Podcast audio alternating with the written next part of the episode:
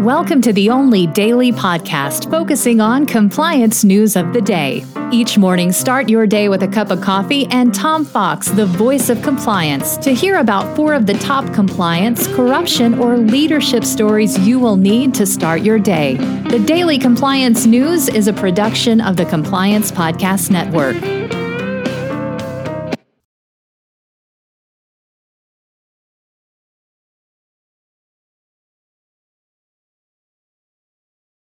The Daily Compliance News for July fourteenth, twenty twenty-three, the letter to the editor edition.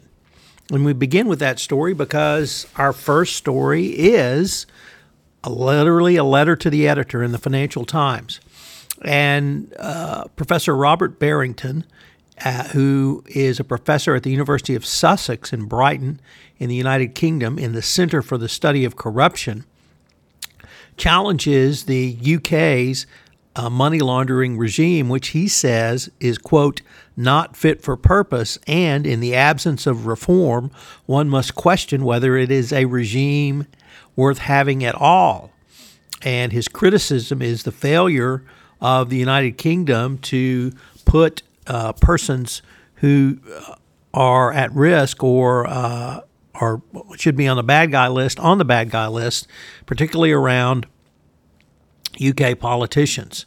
So he asked that uh, the U K really work to design uh, an anti-money laundering program that seriously uh, combats organized crime, terrorism, and corruption. I'm not quite sure what more you can ask than that of a government. Also from the Financial Times, in uh, a really great story, Pratik Gupta, the businessman that uh, has been accused of a five hundred ninety million dollars nickel fraud, says that actually it was the customers who proposed the fraud, and that uh, employees of a company called Trifigura um, presented the potential for uh, the proposed fraud to him, and really that they asked for it. So where have you ever heard that defense before? Um, that the customer asked for it. Next up, um, from the New York Times, there is a looming set of U S restrictions on companies involved in quantum computing, computing, artificial intelligence, and semiconductors on doing business with um, Chinese companies. This has uh, long been under discussion, and the New York Times article focuses on the political Um, implications of this, but uh, you really need to think about this from the risk management perspective. Are you, uh, first of all, in the direct line of doing business with Chinese companies? And if this goes through, you can expect a Chinese company tit for tat response. So how are you going to respond if you're doing business literally at all uh, with China right now?